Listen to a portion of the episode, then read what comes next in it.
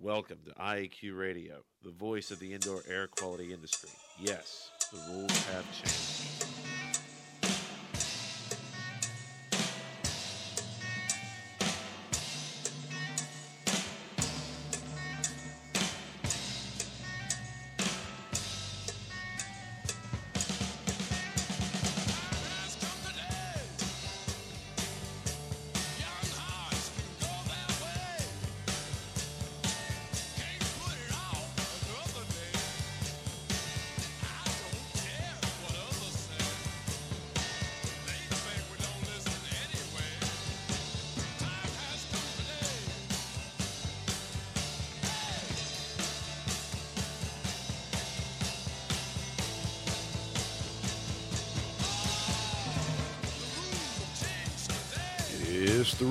Changed. Good day wherever you're listening from, and welcome to Indoor Air Quality Radio, IAQ Radio, for Friday, December 5th, 2008.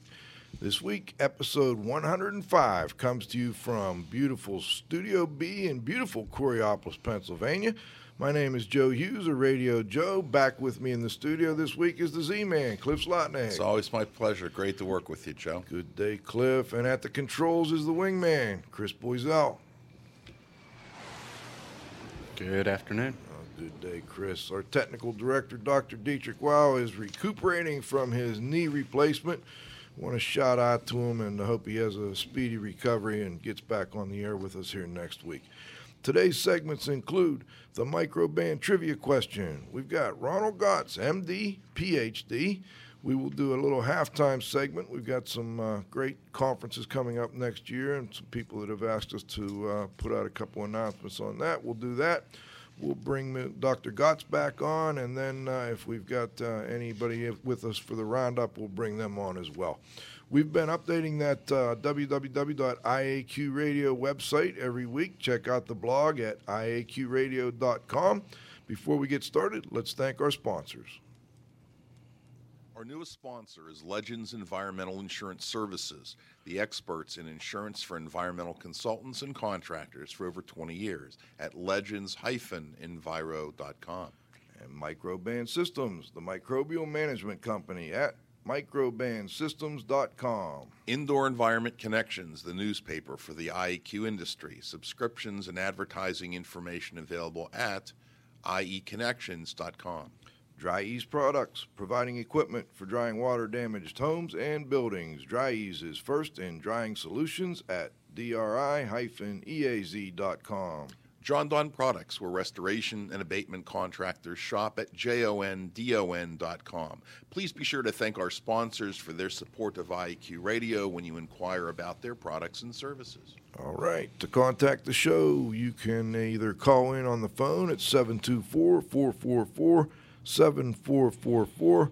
Our show ID is 1547. Then all you have to do is press the number one to join the show. You can also download the show by going to our website, iaqradio.com, and follow the link that says go to the show, or you can get the show from iTunes. Don't forget, we also have available those IICRC continuing education credits or IAQ Council renewal credits by emailing me and requesting a quiz. My email is joe.hughes at iaqtraining.com, or you can also email us, make suggestions, uh, suggest guests, ask questions. The Z Man's email is cliffzlotnick at unsmoke.com. Our email addresses are also on the homepage of the website. Last but not least, please visit the IAQ Training Institute website for the most current dates for the training you trust at iaqtraining.com. Let's turn it over to the Z Man for this week's Microban trivia question. Thanks, Joe.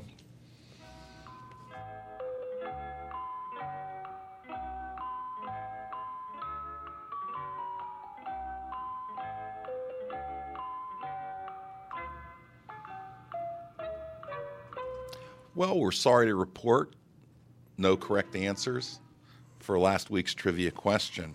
The Microban trivia question for Friday, December 5th, 2008, because our guest is from the medical field, we have what I guess I would call a medical question.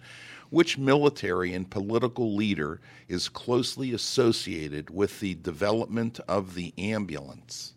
Hmm.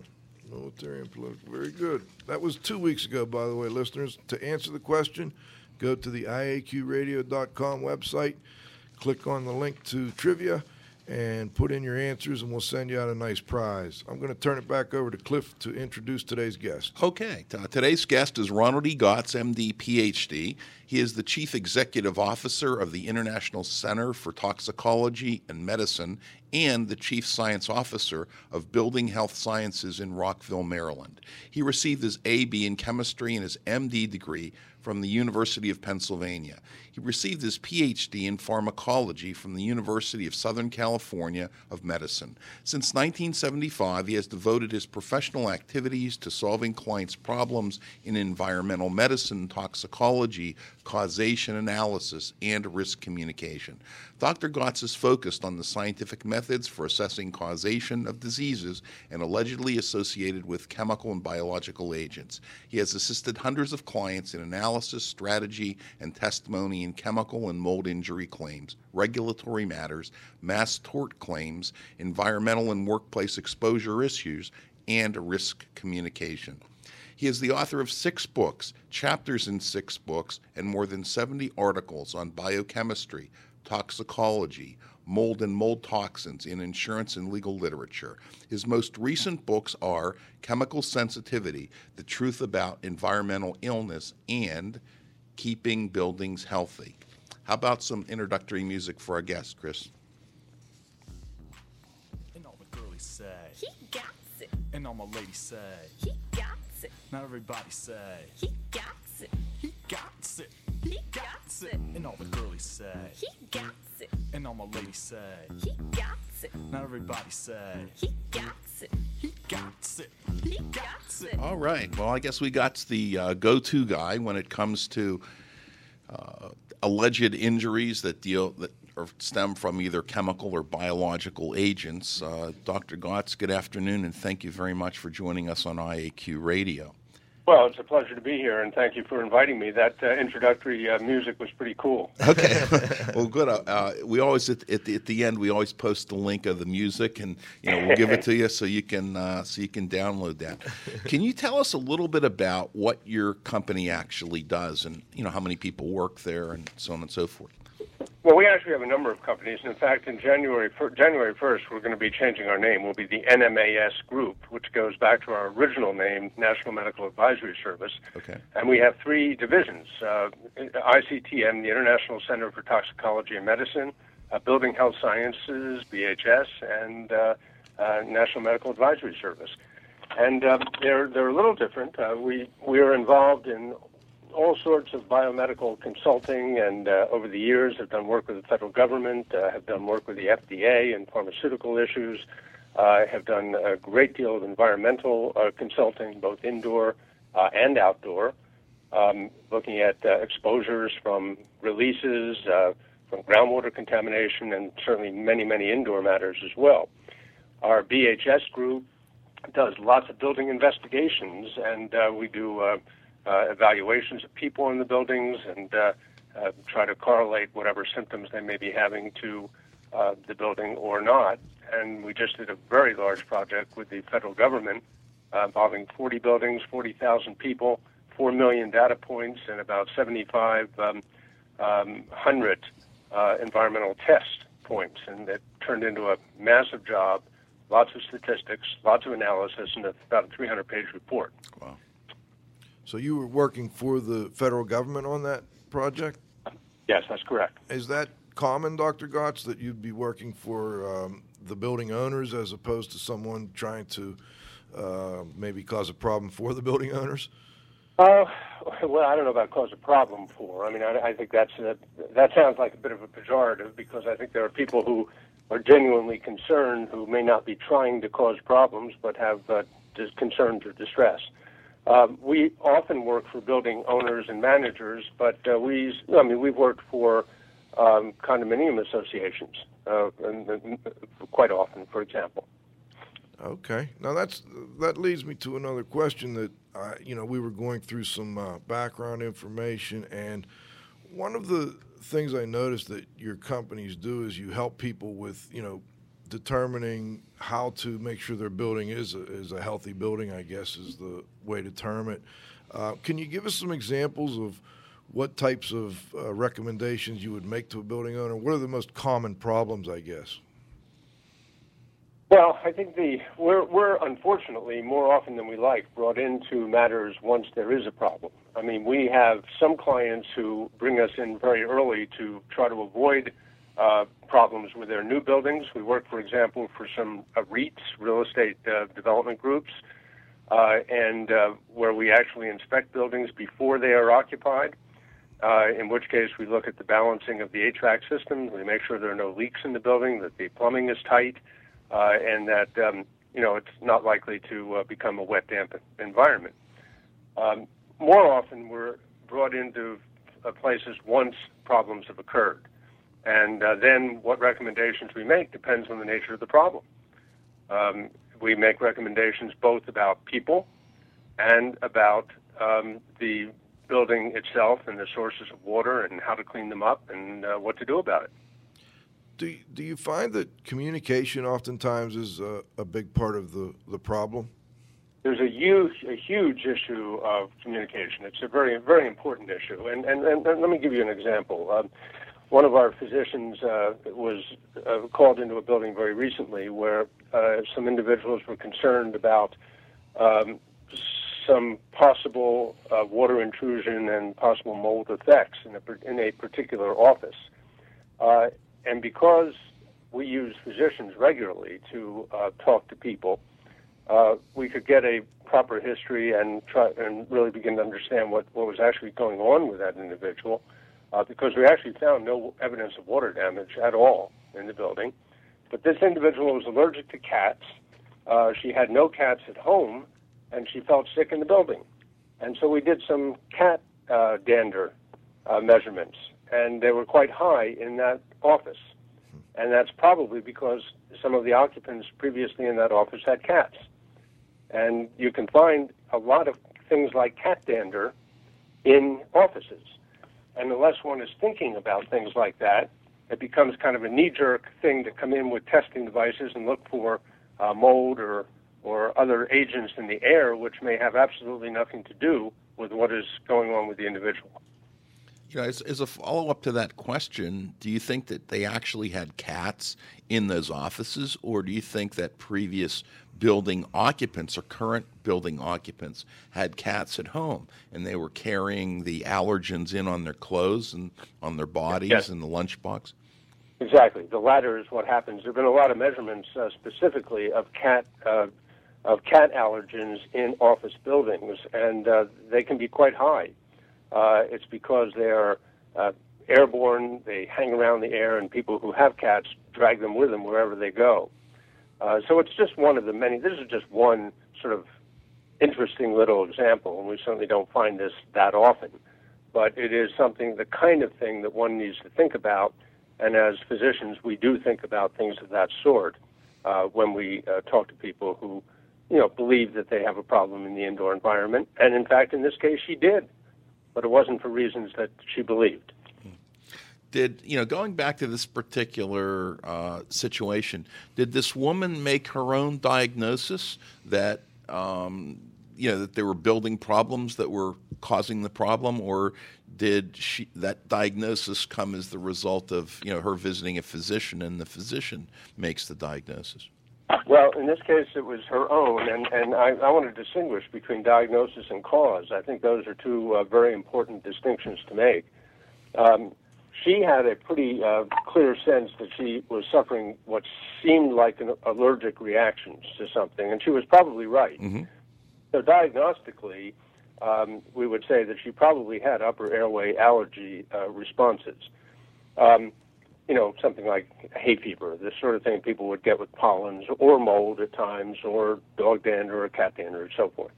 Um, but she also attributed the cause of that, first of all, to the building, which was probably true. But secondly, to mold, which was not true, uh, because people have heard a great deal about you know water intrusions and mold relationships and so forth, and whenever they don't feel well in an indoor environment, that's the first thing that comes to mind. Right. And sometimes that's correct, and sometimes it's not correct.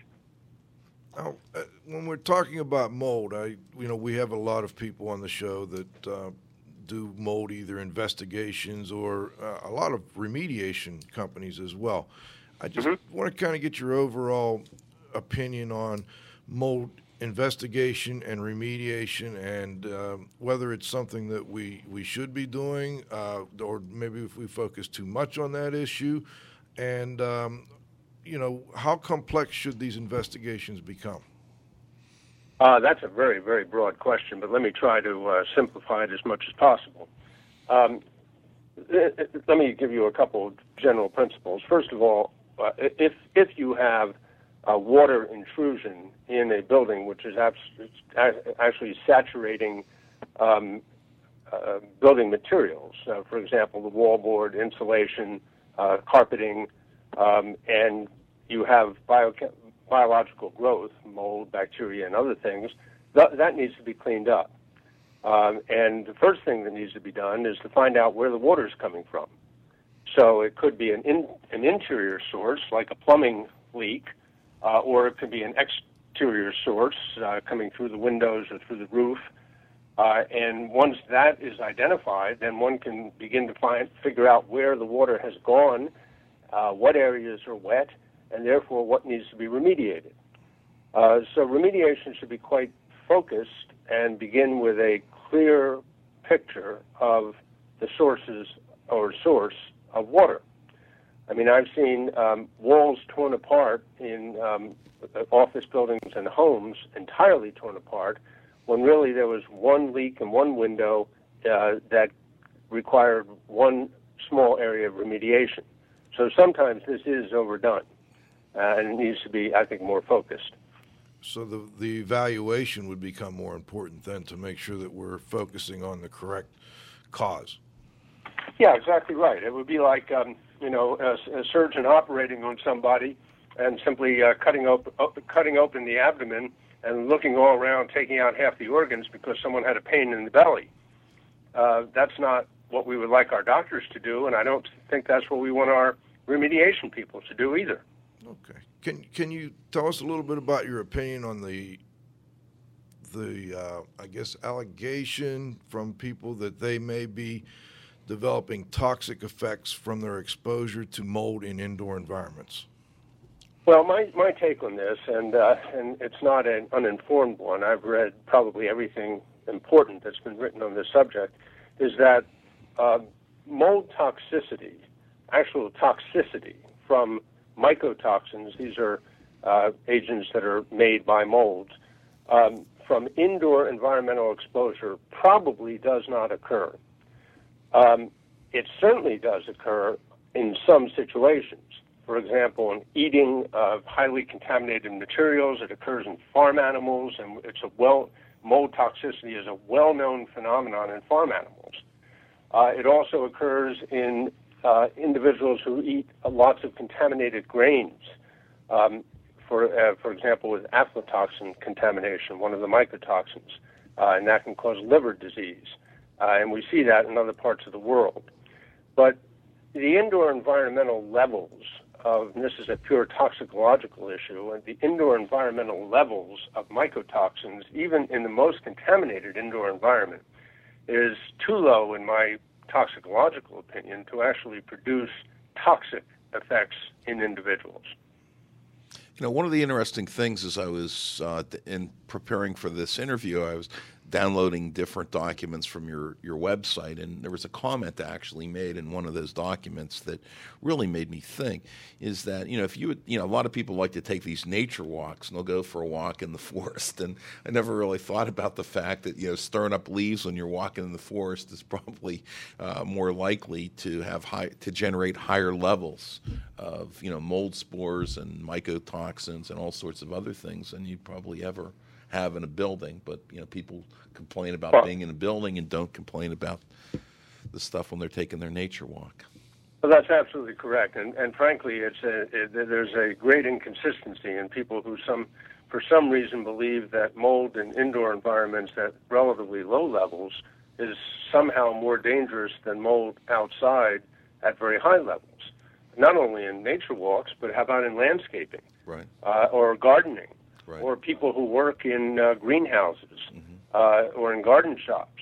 I mean, they have uh, not just mold, but they have mold which can produce mic- which is capable potentially of producing mycotoxins. Aspergillus, Penicillium, Stachybotrys uh, are in those environments. Uh, and yet we don't see a rash of people in those environments, farmers or another group, uh, with mold toxicity. Can you give us some idea of at what levels, at- least according to the, the literature that you're familiar with, that the exposure to these mycotoxins may cause some kind of health effects?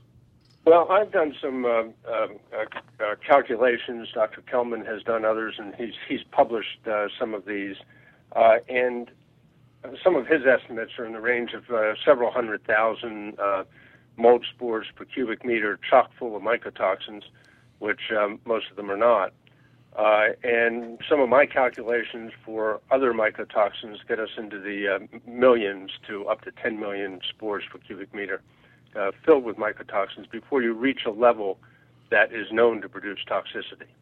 Now, let me just clarify: is is toxicity the same in everyone, or are there individuals who may react at lower levels than others? Well, we don't know uh, that precisely uh, for mycotoxins, except to say this that it is highly unlikely that there are people who uh, react at five orders of magnitude less than other people. In other words, uh, instead of requiring a million spores per cubic meter, they can react at, at 100. Uh, that is most unlikely. Uh, we don't see that anywhere in any equivalent uh, toxicological um, uh, phenomenon or pharmacological phenomenon. For example, uh, if someone, uh, if a child eats a bottle of aspirin, uh, the child can die. If a child eats one aspirin tablet, uh, even a small child, uh, the child won't die. Uh, and and there are, you know, dose responses of that sort which are fairly consistent. Uh, there are some people who can be more sensitive than others, but they are not so much more sensitive that one aspirin tablet taken by you or me uh, or someone who's sensitive is going to kill them from aspirin poisoning. And I think the same is true for mycotoxins. There's absolutely no reason to believe.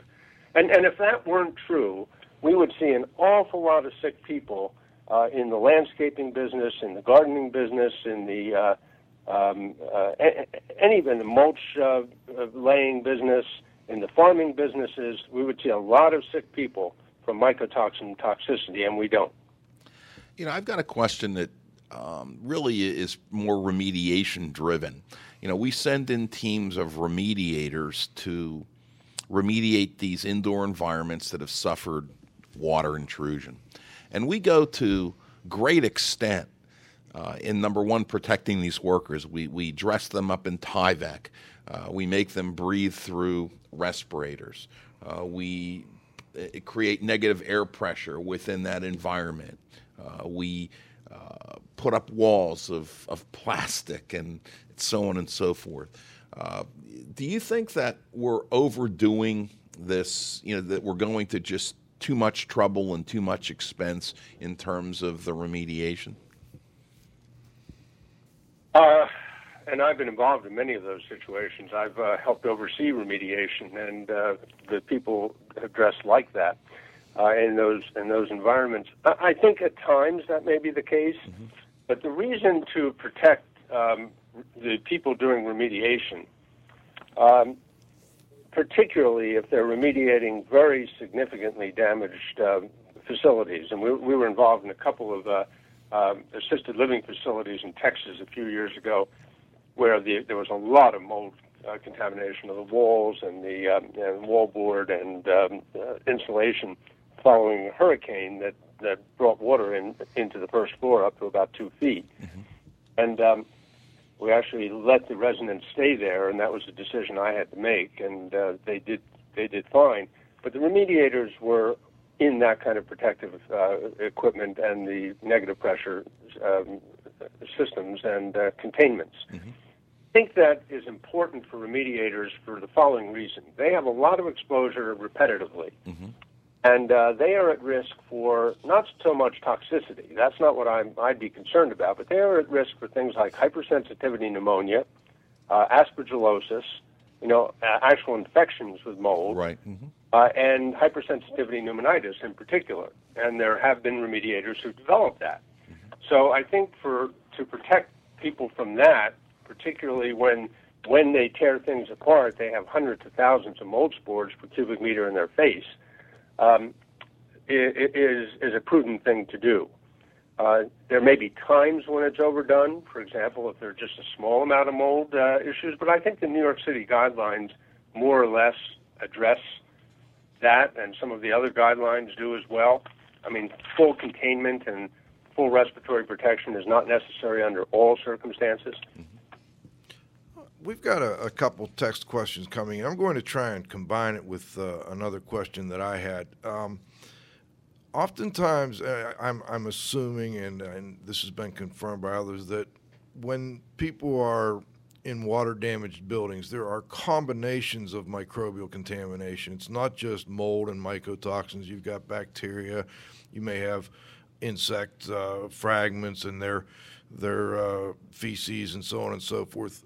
Are there possible combinations of these contaminants that could explain some of the health issues that are blamed on mold exposure? Well, there's certainly some that can that can explain some allergies. For example, dust mites, uh, which are quite allergenic, are also associated with wet uh, wet facilities, uh, homes in particular.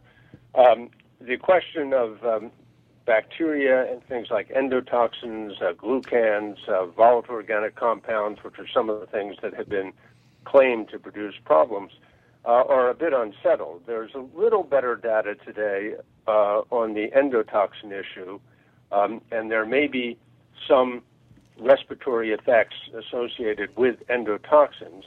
Uh, however, um, there's actually a very large study that shows that, that endotoxins are much more uh, associated in uh, homes with uh, pets, uh, dogs, cats, um, uh, the nature of the cleaning, how often it's cleaned, the age of the home, and so forth, than they are with the degree of humidity or dampness.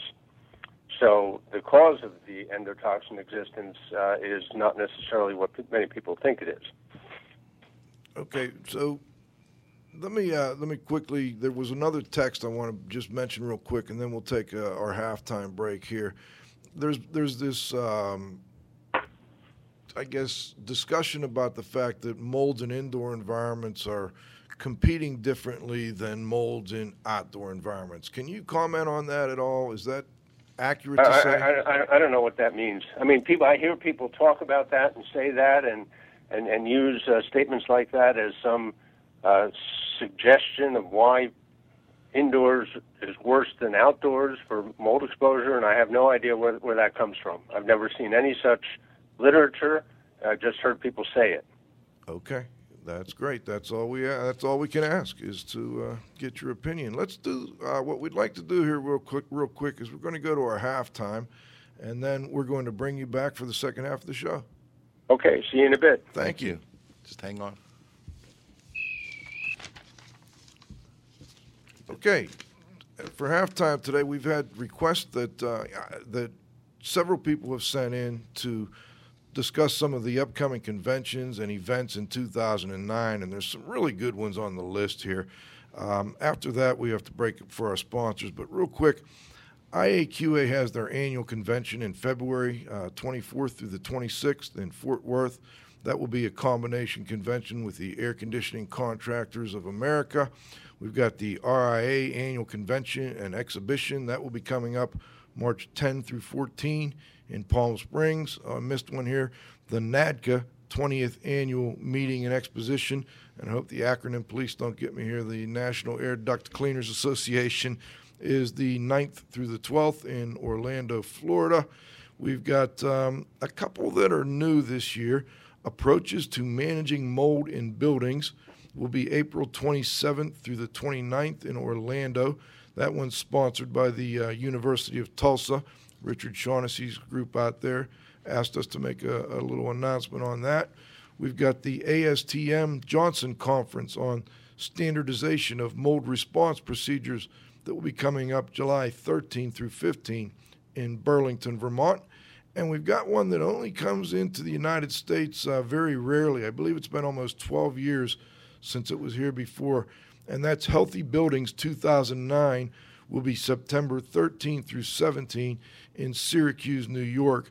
That's an international conference uh, that I believe the International Society for Indoor Air Quality and Climate is a uh, sponsor of and will be part of.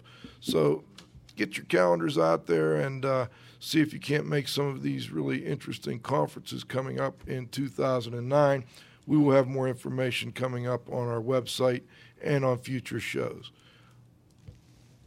Our newest sponsor is Legends Environmental Insurance Services, the experts in insurance for environmental consultants and contractors for over 20 years at legends-enviro.com.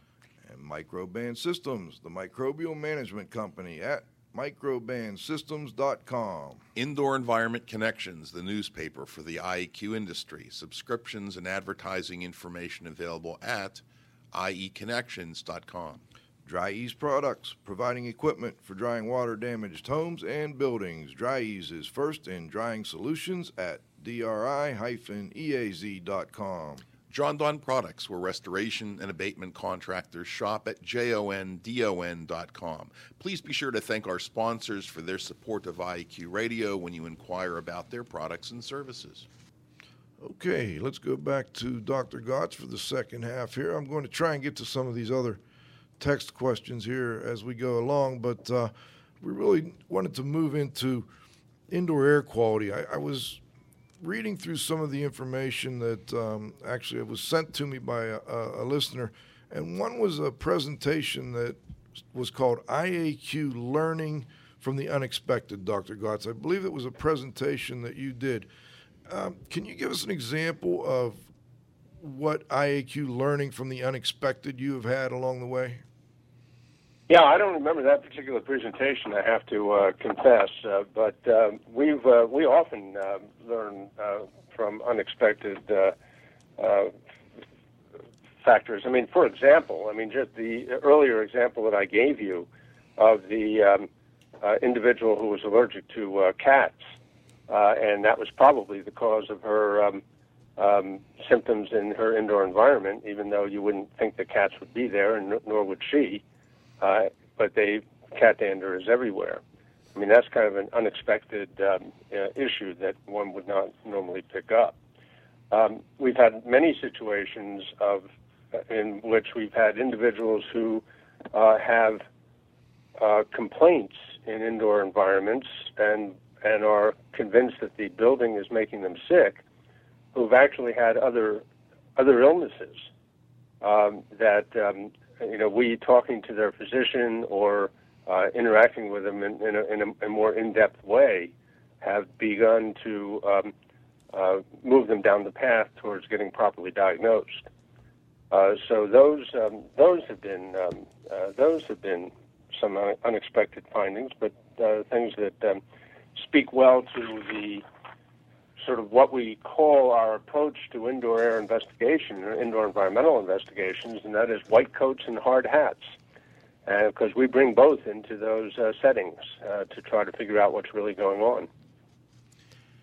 Um, you know, one of the th- I, what I'd like to do is really talk about multi-chemical sensitivity. It's something that I've had some experience with, and you've had a lot more, and we've actually shared uh, at least one of these experiences as well.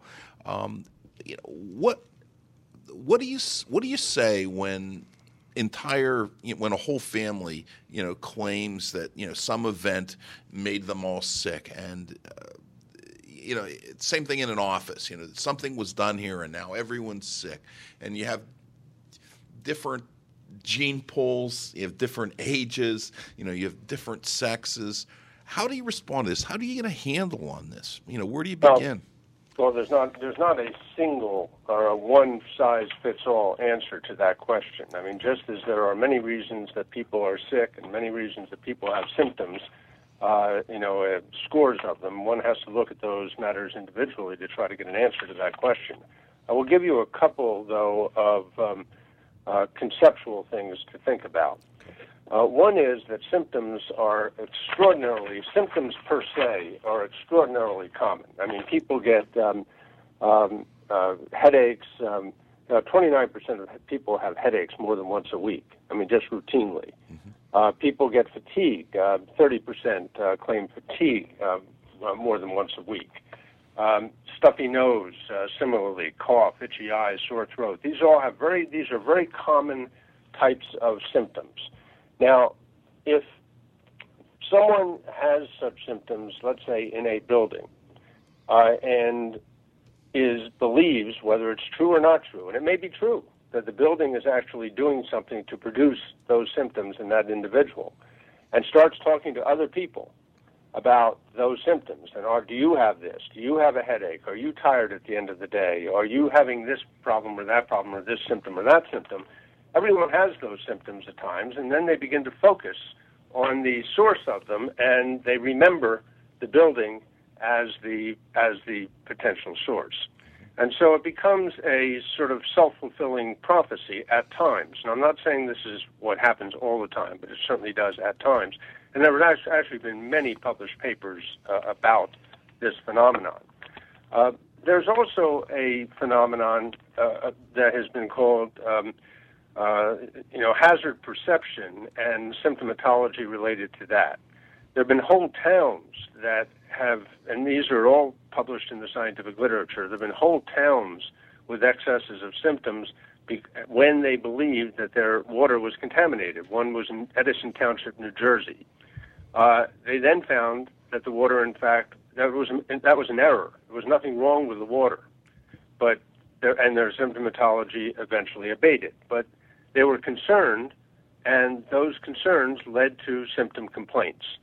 So symptom complaints are not uncommon, and if there's a general sense that there's something in the environment, whether it's in the air, in the water, uh, or anywhere else that is threatening the individual's health, it is human nature to ascribe those symptom complaints to those environments. And uh, so it's not uncommon to find a whole group of people uh, who have symptoms, and they genuinely have symptoms. I mean, I don't uh, deny that one bit, but they're ascribing them to an environmental factor, which in fact is at times and often not causal. Let me, I've got a couple text questions that have come in, but I want to set it up with uh, another question that I had, and that was um, Are some people more sensitive to certain chemicals? Uh, yes, but I think it depends on what one means by sensitivity. Um, the it depends on whether you're talking about uh, a chemical producing um, itching uh, of the nose and eye irritation or a chemical producing brain damage. Uh, those are two very, very different phenomena. Uh, and for example, people who have who are atopic, who have allergies, are clearly more sensitive to the irritant effects of lower levels of chemicals than are people who are not atopic. I mean, I have allergies, and I will, and I can sneeze when I read a newspaper, because the ink and elements from that can actually cause some irritation. Um, I don't get head to toe symptomatology, and I don't get, uh, you know, I don't end up having to go to bed for six weeks uh, because of that. So, and that I think is the distinction that is important to make. I mean, there are certain symptoms which can be associated with certain chemicals, and in fact, a person may be more sensitive than, than someone else uh, to those chemicals. Okay, let me tie that into a question that was texted in, and I, I think you pretty much answered it, but I just want to make sure that I, I get this out for the listener. It says, How does Dr. Gots explain progressive sensitivity and sometimes lethal response to low levels of other substances such as peanuts, penicillin, etc.? Well, I'm not sure exactly what that um, individual is talking about, except when you talk about peanuts and penicillin, those are those are uh, that that individual may be talking about allergy. Yeah. Now, allergy is a different phenomenon. In there, you have uh, specific antibodies to uh, the agent, and you have can develop allergic responses with very very low levels of exposure. What I was talking about previously was really chemical sensitivity, which is not allergy. Allergy is different, and and, and an allergic person may be so sensitive, and we'll use that word this time specifically for allergy, may be so sensitive that a very small amount of exposure can actually produce a very serious allergic response, and people actually can die. I mean, people have died from just eating small amounts of, um, of peanut oil when in fact they have peanut sensitivity. That's a different. That's different. That's that's allergy. That can be measured. That can be identified, and that is a very specific finding and disorder. I- think I'd, I'd like to bring a couple of types of chemicals, you know, into the equation for discussion because I suspect that you get a lot of calls and, and questions and uh, have to, to deal with these. I guess the first would be fragrances, you know, whether it's perfume, uh, fragrance cologne that, that people wear or fragrance products, uh, you know, within these environments. Uh, you know, what can you tell us about fragrances and sensitivity to fragrances? Well, I think that uh, fragrances can be annoying to some people. Uh, they can also, in uh, people who are uh, atopic, uh, the word I mentioned before, which Right. means have allergies, um, uh, perfumes can actually trigger an allergic response. Uh, so that, for example, an asthmatic, s- a severe asthmatic, not usually a mi- mild asthmatic, but a severe asthmatic, um, smelling perfumes may actually develop an asthma attack. So that kind of phenomenon is understood, it's um, uh, well described, uh, and it's quite specific. Um, I'm not sure what else individuals are talking about. If they're talking about uh, uh, brain damage or something from perfumes, um, uh, there's just no toxicological support for that kind of allegation. Uh, what about insecticides? And, and I think in many situations we're using safer insecticides these days than we were using before. Um, what about people's you know reactions to insecticides? You know, prior to using them in certain neighborhoods. You know, for instance, if my lawn's going to be sprayed, uh, the company that sprays the lawn has to post uh, all of these signs. Uh, there's a list of people in the state of Pennsylvania that uh, you know need to be notified prior to exposure and, and so on and so forth. Any comment on that? Well, I think we're dealing with really two separate phenomena. One, one is the, the, the nature of the science uh, of uh, pesticide issues, and the other is the uh, concern that people have about chemical sensitivity, not not here meaning allergy, but meaning uh, some kind of generalized sensitivity, which um, um, is not a uh, well scientifically established phenomenon. Um, high doses of certain pesticides, of course, can be toxic. I mean, organophosphate pesticides um, Right. at high enough doses uh, can kill people. Sure. Um, those are usually not the doses that are used uh, to spray uh, lawns, um, uh, although I have seen people sprayed uh, by crop duster airplanes, uh, field workers who have gotten quite ill, and some have died uh, because they didn't uh, get out of the way when the crop duster plane was spraying um, pesticides on the fields. Right. So they can be dangerous under those circumstances. But I think what what your um, uh, listener is talking about is this this phenomenon of low level chemicals of all kinds uh, sensitivity, which um, is not, in, in as far as I'm concerned, a toxicological phenomenon. I think people may be concerned about these things. Uh, they may actually develop symptoms because of those concerns, but um, it's not a it's not a toxic. Um, uh, there's not a toxic basis for that. So we- we don't deny that people or individuals can become sensitized to chemicals or even bioaerosols as, as a result of exposure. I mean, that's that's pretty commonly. Am I correct in saying that's pretty commonly um, recognized? That It depends on the chemical. I mean, certainly the bio by sense and we have to be clear in our terms. If by sensitized we're using the official medical definition, which means allergic, uh, people certainly can become allergic to bioaerosols. Uh, they can also become allergic to certain chemicals, but not to that many of them. I mean, there are some chemicals like isocyanates, which can produce allergy, but um, uh, benzene and toluene and xylene and gasoline do not produce allergy. So you don't become sensitized in the allergic sense to those. So one has to distinguish between and among various chemicals and agents and also get our terms clear when we talk about sensitivity. What about? I've got another question that came in. I want. I'm not sure I fully understand it, but I think you will.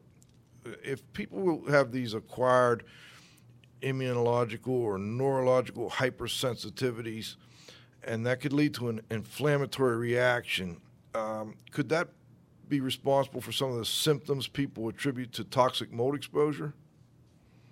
I, I, I don't know what that person is talking about. Okay. Quite frankly, I don't know what when they say a neurologic reaction which can lead to an inflammatory reaction. I that just that's medical. That that doesn't make any sense uh, toxicologically and medically. Okay, so neurologic hypersensitivity doesn't necessarily lead to an inflammatory reaction. I I don't know what that does know. And that, there are some people I think who have made such a claim, but uh, there's no scientific basis for that uh, statement. Okay. Is there a difference, I, I guess, between a psychosomatic response and uh, what's known as hypochondria? Uh, the primary difference is the, the, the, the year in which the term was used. Um, uh, hypochondria is an older term. Uh, psychosomatic or somatoform or somatization are, are more modern terms. Um, and they should never be. One thing I want to make clear when we when we use those terms is that they should never be considered pejoratives. Um, people uh, have asked me uh, and and others. Oh, so you're saying that this is all in my head, or this is all in so and so's head, as though they're being dismissed and they don't really have symptoms. Well, that's not true. I mean, you can have terrible symptoms for reasons that don't actually mean you're being, for example, poisoned. Uh, look for, just give an example. How about someone who um, is speaking in front of an audience and has stage fright? Uh, that person can have palpitations, his heart's racing, uh, they feel flushed, they can faint. Um, those are physical, physiological responses to an emotional event. And so there is nothing less um, uh, valid about uh, emotional, emotionally originated uh, responses than toxicologically originated responses. I mean, it is not a pejorative to, to suggest that someone has a, a emotionally based responses. Let's go back for a moment. There, there was a, a, a section, I believe, in on a paper that I read you were talking about the difference between a differential diagnosis and a causation assessment. Can you Yes. walk us through that? Yes, they're entirely different. I mean, the, a doctor, if you go to a doctor with a headache, uh, the job of the doctor is to try to figure out what inside your body is causing the headache. In other words, it, is it a brain tumor? Is it eye strain? Is it a neck strain? Is it a sinus problem? Um, you know, so there are many things that can cause a headache, and then the doctor will um, come up with a what's called a differential diagnosis, and that is a list of possibilities of things that could be responsible for this headache, and work the patient up. Do the appropriate tests. It may be a brain scan, an MRI scan. Uh, you know, there may be a variety of tests that one would do, um, and then come to a final diagnosis. And the diagnosis would be what internally inside the body has caused that headache. Causation analysis asks what outside the body, if anything, uh, was responsible for the disorder which led to the symptoms. So, for instance, if the person ended up having a brain tumor and wanted to know whether it was the cell phone use that caused my brain tumor, that would be a causation question. So, is there an external environmental or other factor. It could be diet, it could be airborne, it could be any kind of external factor that can be the explanatory factor for the disorder that was diagnosed through the differential diagnosis by the doctor. And it's causation analysis that discusses and deals with the determination of what factors led to the disorder that the person actually has. Okay, so you have this internal disorder that may or may not, it may have been created by their genetic makeup, correct? Oh, absolutely, or, or by family history, uh, sure. Okay. I mean, like like heart disease, or you know, if you have a, a heart attack, I mean, the the cause may be predominantly genetics, uh, bad diet, uh, um, no exercise, uh, you know, a variety of things like that. But um, you know, the diagnosis is coronary artery disease. Uh, the cause may be a variety of risk factors, uh, which one can delineate at times and sometimes not.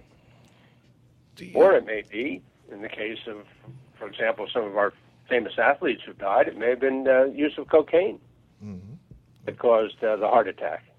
And that would be a causation, that would be part of the causation assessment. What caused this heart attack in this individual?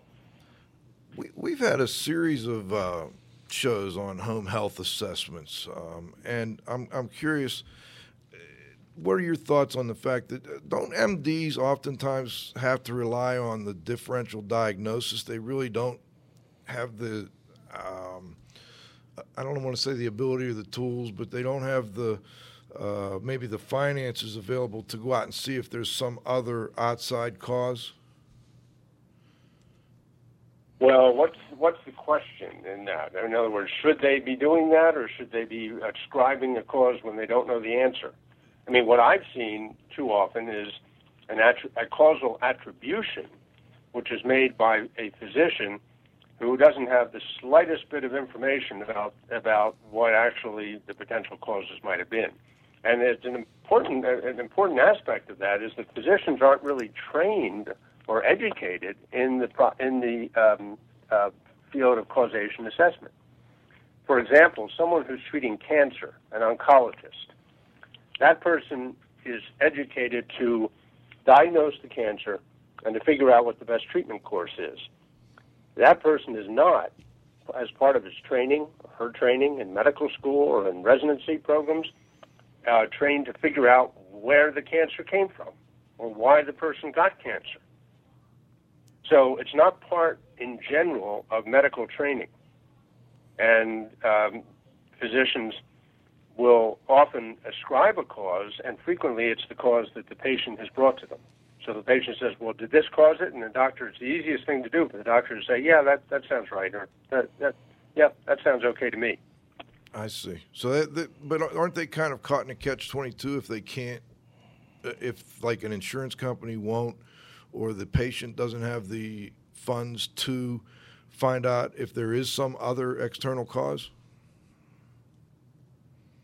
Well, physicians are in a difficult position. I mean, they they they are they have to make decisions uh, like that at times when they really don't have the um, information, or at time, or often the expertise uh, to uh, upon which to base those decisions. So doctors will say things without really knowing the right answer. They'll just make more or less make something up. Do you see any change in that? Are insurance companies on occasion hiring your company to come in and do a causation assessment, or uh, do you see any potential of this changing down the road? Well, I don't know if there, I mean we've been doing that for 30 years, and so have many other people. I mean uh, there there are many people involved in in reviewing matters and trying to assess uh, causation uh, when because for many reasons, one of which has to do with the fact that treating physicians really don't do it effectively. So there's no there's nothing new in that. I, I don't know that they're doing it any more than they used to. I think it depends on the on the nature of the matter, the size of the matter, the uh, level of concern of the matter. Uh, but um, you know that's one of the things that we do at times, as do other people.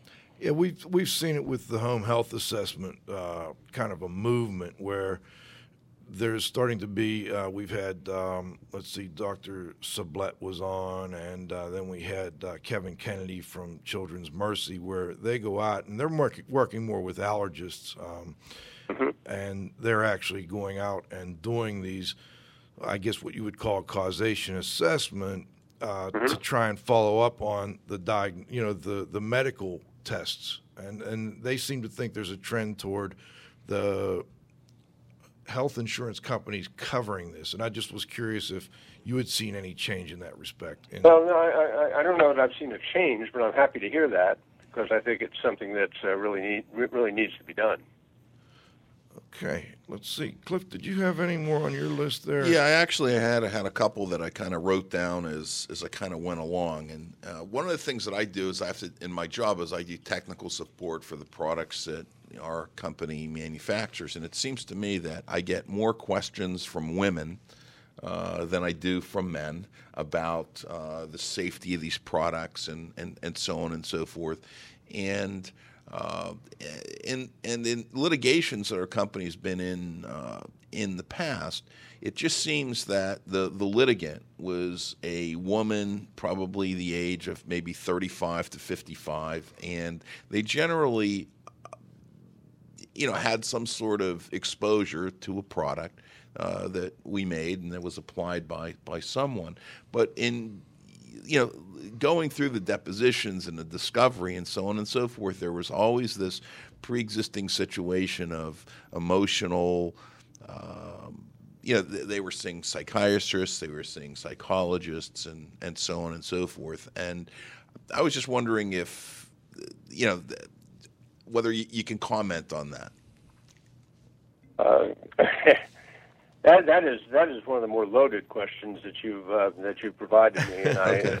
want to be I want to be very very careful with this uh, with that uh, with this answer. I mean, Okay. it is uh, it has been reported extensively uh, in the literature, including by many people who are very very strong supporters of toxicological theories of um, things like MCS, that women constitute about seventy five percent of the population uh, uh, of those patient populations.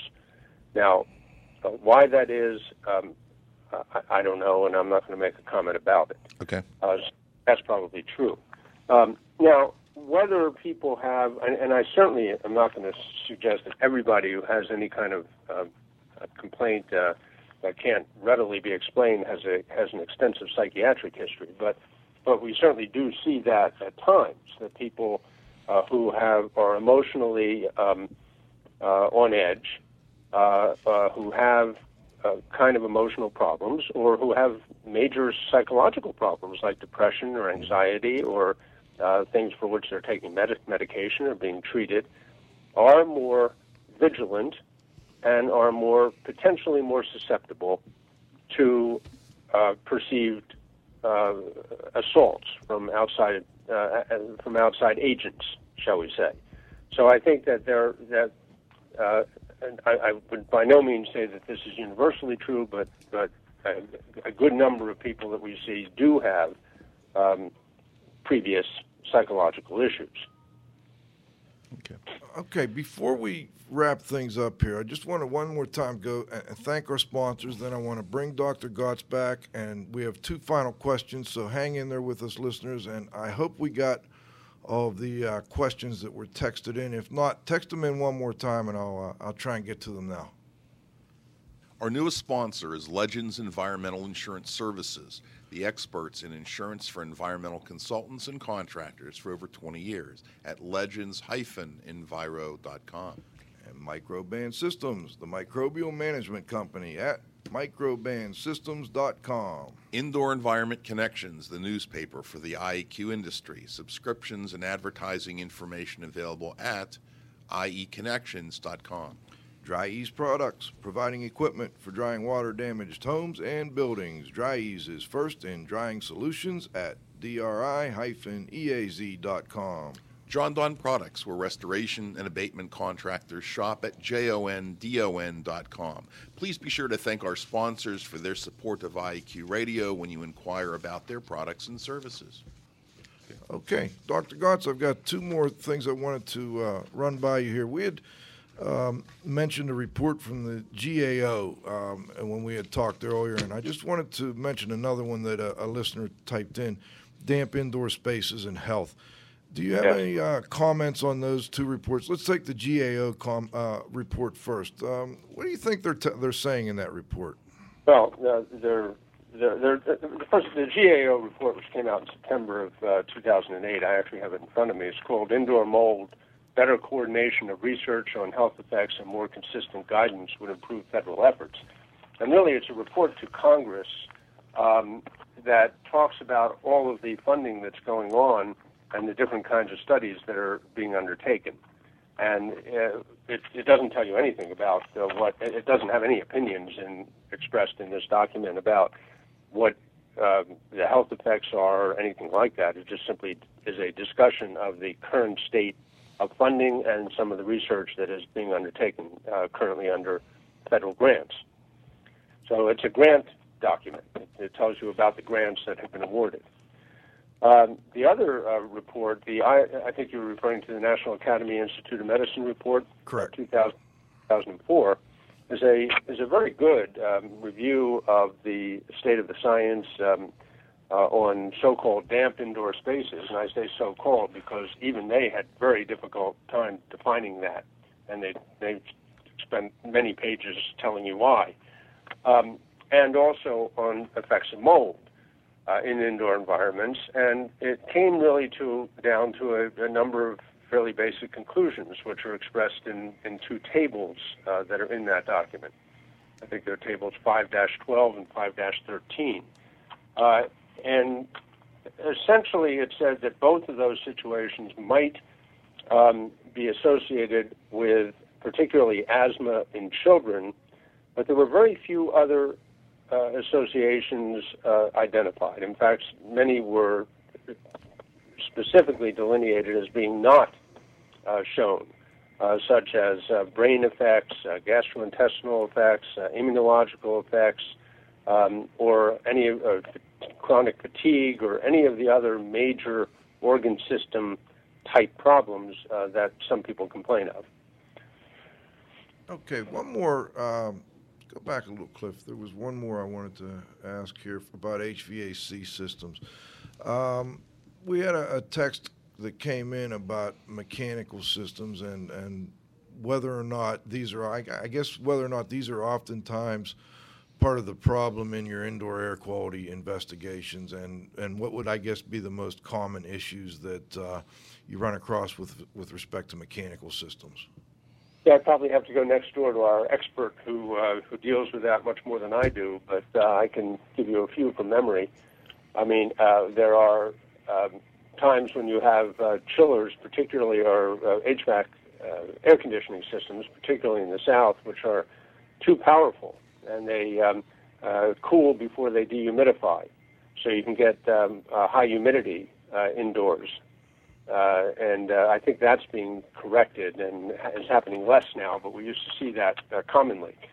Uh, we had a we have another situation in a building in Chicago with, with which we're working an assisted living facility, and uh, there the uh, ducting system was simply not not installed properly, and so it uh, kind of ended at a at a at a wall, and when the heat turned on in the winter, uh, the windows became um, uh, you know, the, the indoor and outdoor temperature differential was such that there was a tremendous amount of condensation and uh, water intrusion and actual mold growth.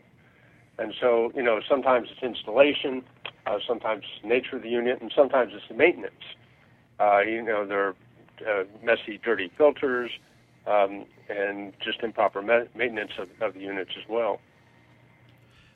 I guess the I I want I could go on for a couple hours I think here, but I want to ask one more, and then we've got to uh, wrap up here. But um, do you see any potential or possibility down the road that you know a, a lot of these studies in my reading say that there isn't any current evidence that exists that shows that multiple chemical sensitivity or mycotoxin exposure, et cetera, may lead to these um, toxic effects that we've been talking about. Do you see any possibility that down the road there may be evidence that shows that through synergistic effects or combinations of the endotoxins, the mycotoxins, the the chemicals that are in the buildings, the um, uh, other life factors, etc. That maybe people are developing these chemical sensitivities that right now we just can't prove. Well, uh, we never say no in science, and certainly, um, uh, you know, scientific uh, advances change our, um, our our understanding of uh, biological issues, and so that it, it, while it's possible, um, I can tell you that there is not a great deal of biological plausibility to uh, some of the claims that we that we see, uh, and um, uh, I'm not. And, and there have been a lot of studies. I mean, this, these are not. Um, uh, these are not uh, areas which are devoid of research. I mean, there are loads of studies in the scientific literature dealing with uh, uh, alleged interactions between agents, um, uh, alleged synergistic effects of low-level agents, and so forth. And I, I just don't see it. Now, whether it might something might turn up, I, I don't know. I mean, I, I don't know. But my my sense is that I doubt it. Okay, Cliff. Okay, well, what we always like to do, Dr. Gots, is give our guests the last word. If there's anything that you would like to add, if there was a question that you wanted us to ask that we didn't, if there's a correction to the record that you want to make or revisit, uh, we'd like you uh, to do that. Well, there is uh, no. I think that uh, we've covered a good deal of uh, a good deal of ground. I mean, if there's anything that I want to say, uh, it would be that uh, you know there are times when people have uh, um, uh, have talked about, uh, and it's something that we mentioned before, and I want to uh, reemphasize this: that um, uh, if there is no toxicological basis for symptoms, then we're simply dismissing people and telling them that they uh, just need to go away. And that's not true. I mean, if people have symptoms, uh, they have problems that need to be addressed, and it doesn't matter what, what the symptoms are caused by. Um, there are there are ways of addressing symptoms, and so I want to make it clear that um, I've never personally uh, dismissed people's symptoms or tried to minimize them. And uh, and I want to thank you all very much for giving me the opportunity of speaking with you. That's great. Uh, one other question: How can our uh, guests or uh, how can our listeners get in touch with you? Would you provide an email or phone number they could call? Um, I will give you um, uh, an email address. It's Sure. um, R E G O T S R E GOTS at ICTM dot com. Now, depending on the number of requests I get, I may or may not be able to get to everyone. I I'll- understand. Sure, I'll, do my best. I got you. Perfect. Great. We really appreciate that. And I want to first thank our, uh, our guest today, Dr. Ronald Gots, for joining us and for uh, discussing these issues. We appreciate you coming on, taking time out of your busy schedule. I also want to make sure I thank my co host, the Z Man, Cliff Zlotnik. Always a pleasure, Uh, Joe. the wingman, Chris Boisel, for helping us out at the uh, controls. want to say uh, to Dr. Dieter, get well out there real quick and come back and see us soon.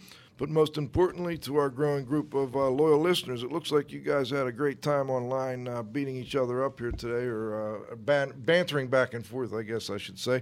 Please come back and join us next Friday at noon for the next broadcast of IAQ Radio.